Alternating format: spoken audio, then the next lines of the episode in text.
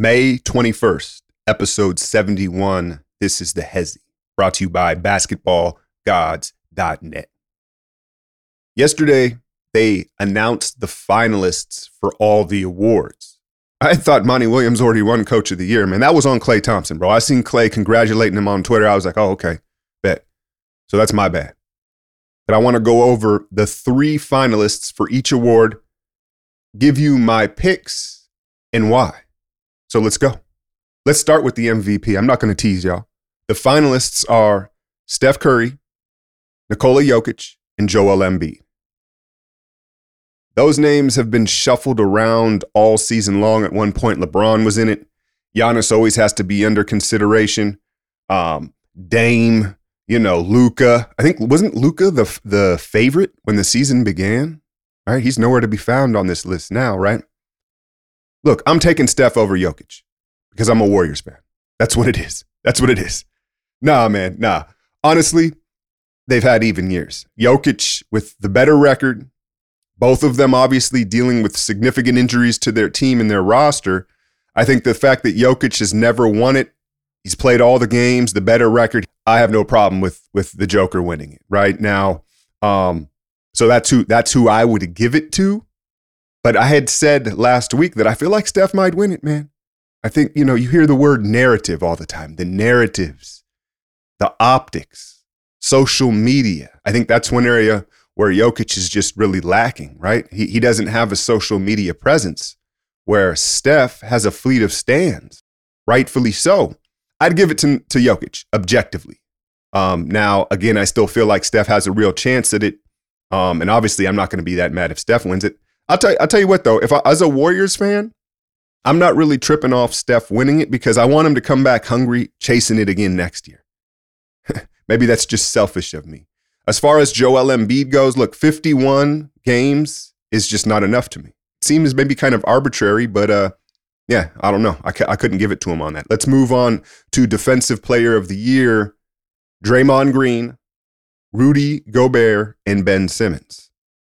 Where's TJ McConnell at, man? I kept seeing TJ McConnell on people's lists. I mean, you want to talk about doing more with less, much less.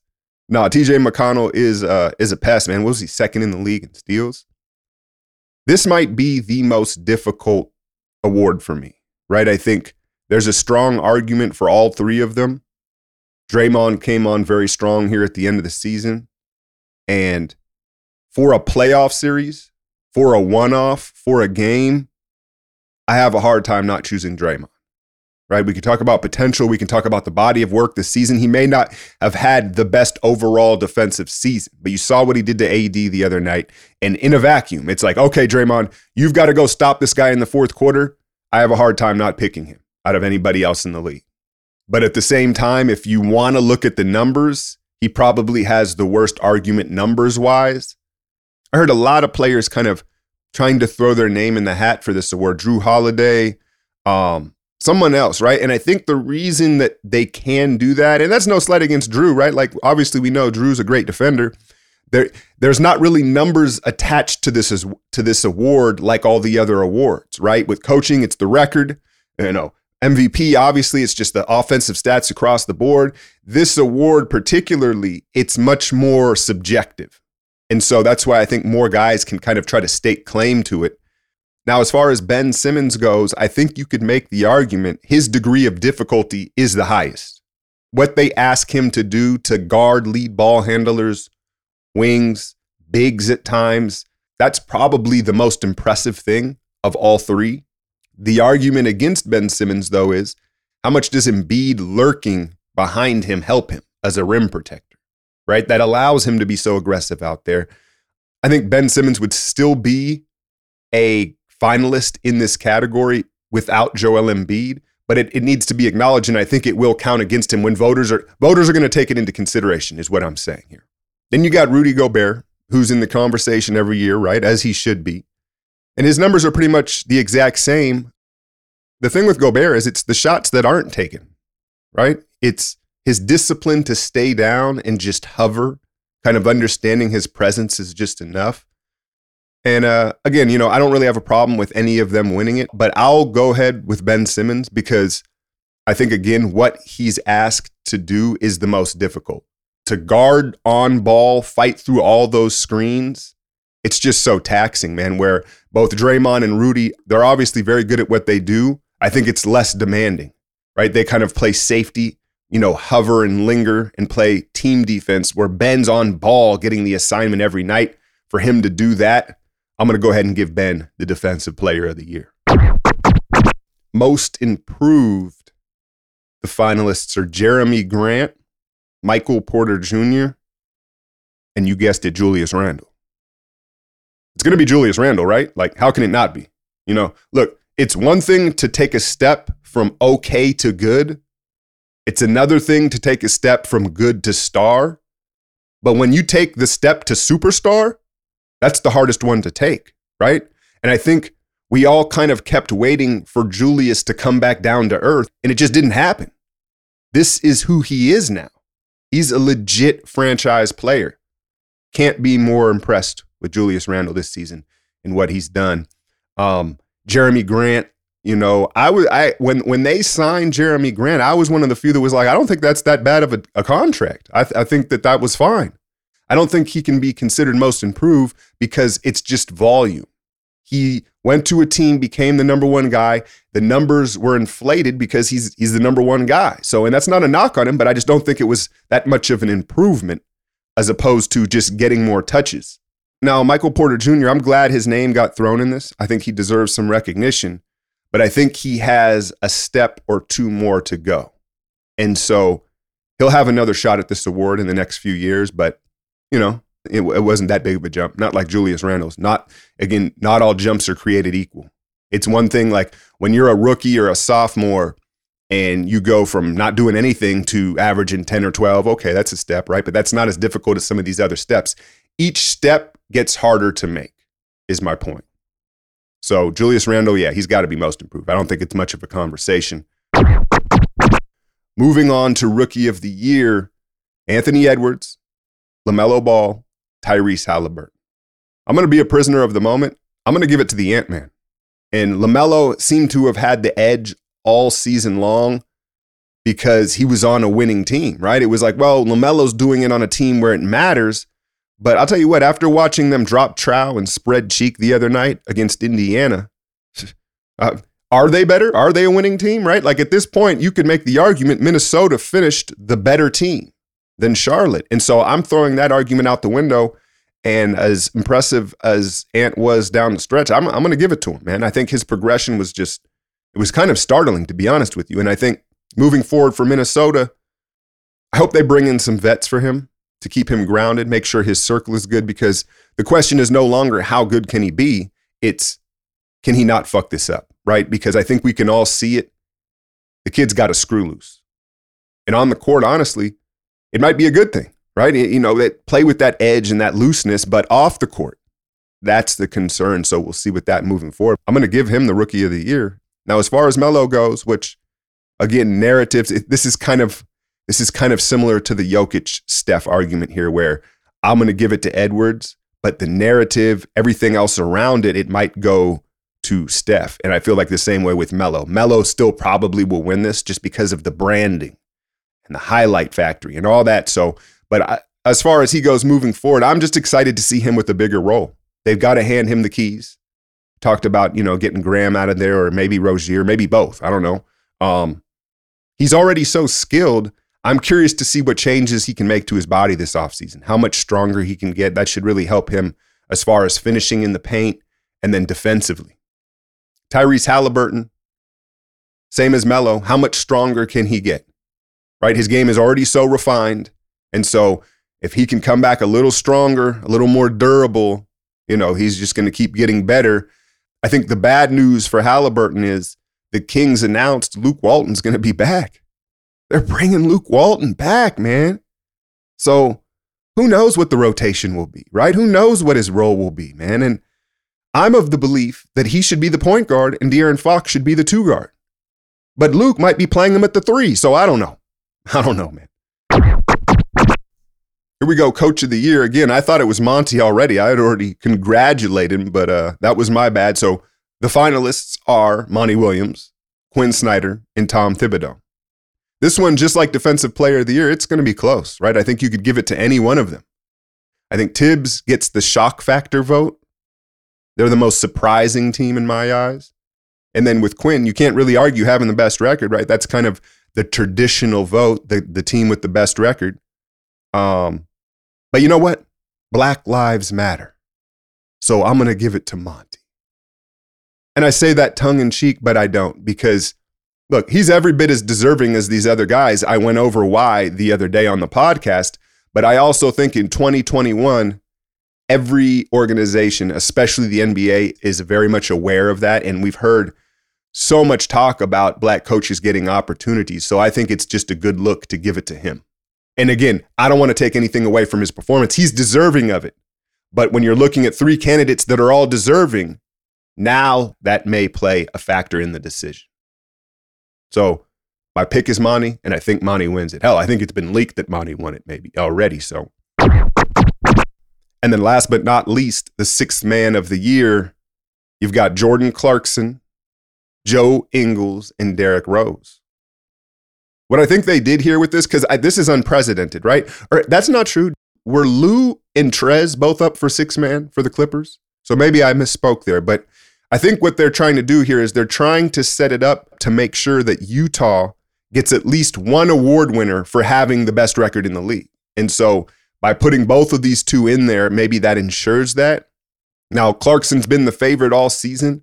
You look at Ingles, and he put up, you know, relatively sim- similar numbers, a little, you know, little less scoring, but much more efficiently. And then as far as Derrick Rose goes, you could make the argument that he is the most important to his team. If you remove any one of these three players from their team, Rose is probably the most important. Did you know D Rose shot 41% from three?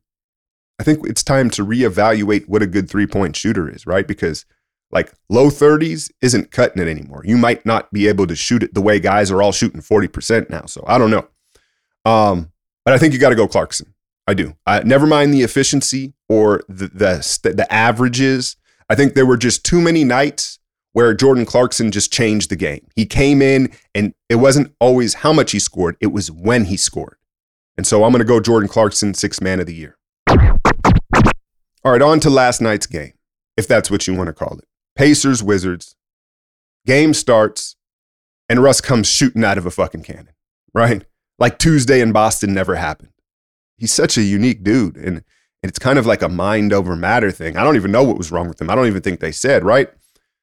He comes out and he's just looking like Russ, pushing the pace, just attacking, super aggressive. You know what, though? I, I bet you anything, Russ is terrible at Jenga because he has no touch. Like, you see him shoot that that little pull up off glass, even when he goes off glass, like that is supposed to be a very soft shot. That that Tim Duncan, you know, off glass, right in that area right there. And I know Russ shoots it coming downhill. He's not like stationary, but even when he shoots that, it comes off hard. Even when it goes in, it goes in violently, man. And so saw him shooting that a lot. And then uh, when Russ pulls up for three on a two for one, is that not just really a one for one? but yeah, then the, the Wiz rolled him. It wasn't even really competitive. So I don't have a whole lot of takeaways other than that. Just giving Russ a hard time like I usually do. But I do have some thoughts on the Pacers since their season is officially over. Finally figured out who Malcolm Brogdon reminds me of Andre Miller.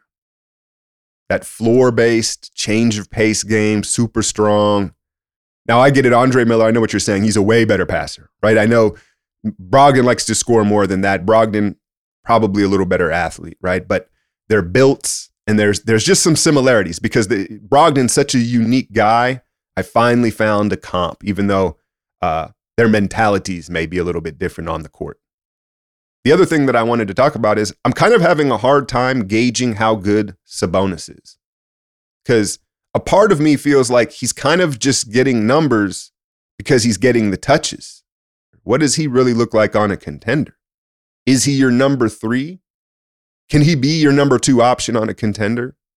Because I think one thing's clear. If Indiana didn't figure out anything else, Sabonis isn't a number one, right? I mean, people will look and say he had a triple double, but they got rolled, right? And you watched him in both of these play in games kind of struggle offensively.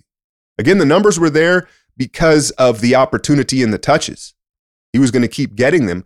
But I think what I saw was that signature physicality that he's known for was matched in these play-in games. And so he no longer kind of had that advantage. And listen, he's a nice player, man. I'm, I'm not trying to throw shade at him. I just wonder um, if the Pacers still feel like they can build around him. Is he a franchise player? I think it's fringe, right? He's an all star. He's a nice player, but do you build around him? Or maybe does Indiana just blow this thing up because surely he would net them the most? And I also get it. Look, they're missing Myles Turner, Caris LeVert, Lamb. There's all these injuries. So maybe that's what's making him look bad. I don't know. I don't know. Those are the questions I have for the Pacers. I think the most interesting thing about the game last night, though, was Nate Bjorkgren, the guy everybody hates, was mic'd up. Take a listen. We're giving up so many at the basket with Westbrook. Plant your feet and take a charge, man. We, there's charges. He's just lowering his shoulder into it. All right? Sprint back. Hey, when, when your teammate shoots the ball, that is an absolute sprint back. You guys are like watching and waiting and see if it goes in. It's to go in. Okay, so let's make sure that we're sprinting back on the flight. It's like they got one on one in open court over and over. But we got to get our consecutives rolling here, okay? Domas, come here. I know, come here. I ain't taking you out. I know they do, and I ain't taking you out. You got three. Don't hey, don't get another one, okay? Hey, but keep protecting. Since the start of the half, listen, we've given up four layups and two free throws. We got to protect that paint better, okay? Four layups and two free throws. That's not that's not how we're playing. We're a lot better than that now. Come on. Look, I can see why he rubs guys wrong. It's his tone. He sounds like he's talking down to the players. One thing I learned as a coach, it's very important to speak to players as if they already understand, but you're just reminding them. Don't talk to them like, you don't get it. This is what we, you go, hey man, remember, this is what we're trying to do. I know you know, but I'm reminding you. That's how you finesse it. And he seems to have none of that, right? You can just see it in his tone. And so I get it. I get why he rubs guys wrong. And I thought that was very insightful to hear him mic'd up. And look, I think his intentions are good. Again, it's just a personality thing. You know, maybe at the college level it'll work, but yeah, I think they got to move off him. I think they got to move off him. I get it now. So now we've got Sixers Wizards officially the 1 8 matchup. Washington's certainly not the easiest eighth seed I've ever seen, right? There's a lot of pride on that team. And when they get rolling and can push the pace, it's a problem for anyone, right? But I mean, off the top, I think the biggest problem is Russ is facing the one other point guard in the league he can't physically bully. I just sat here and told you Ben Simmons is the defensive player of the year. That's a bad matchup for Russ. And so that, you know, that's the first thing that comes to my mind. And then I don't know about y'all.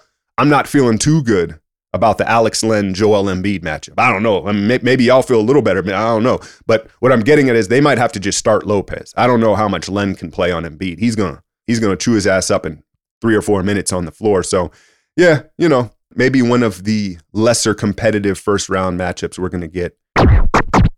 Tonight, Warriors, Grizz, no alchemy jinx. I got nothing to say, but Steph, Draymond, go get the shit done. Don't even give them no life. Just roll them off the floor at the Chase Center. I'll have the breakdown tomorrow for y'all on that one. And then Saturday, the playoffs begin, and the shit is looking spicy, y'all. The shit is looking spicy.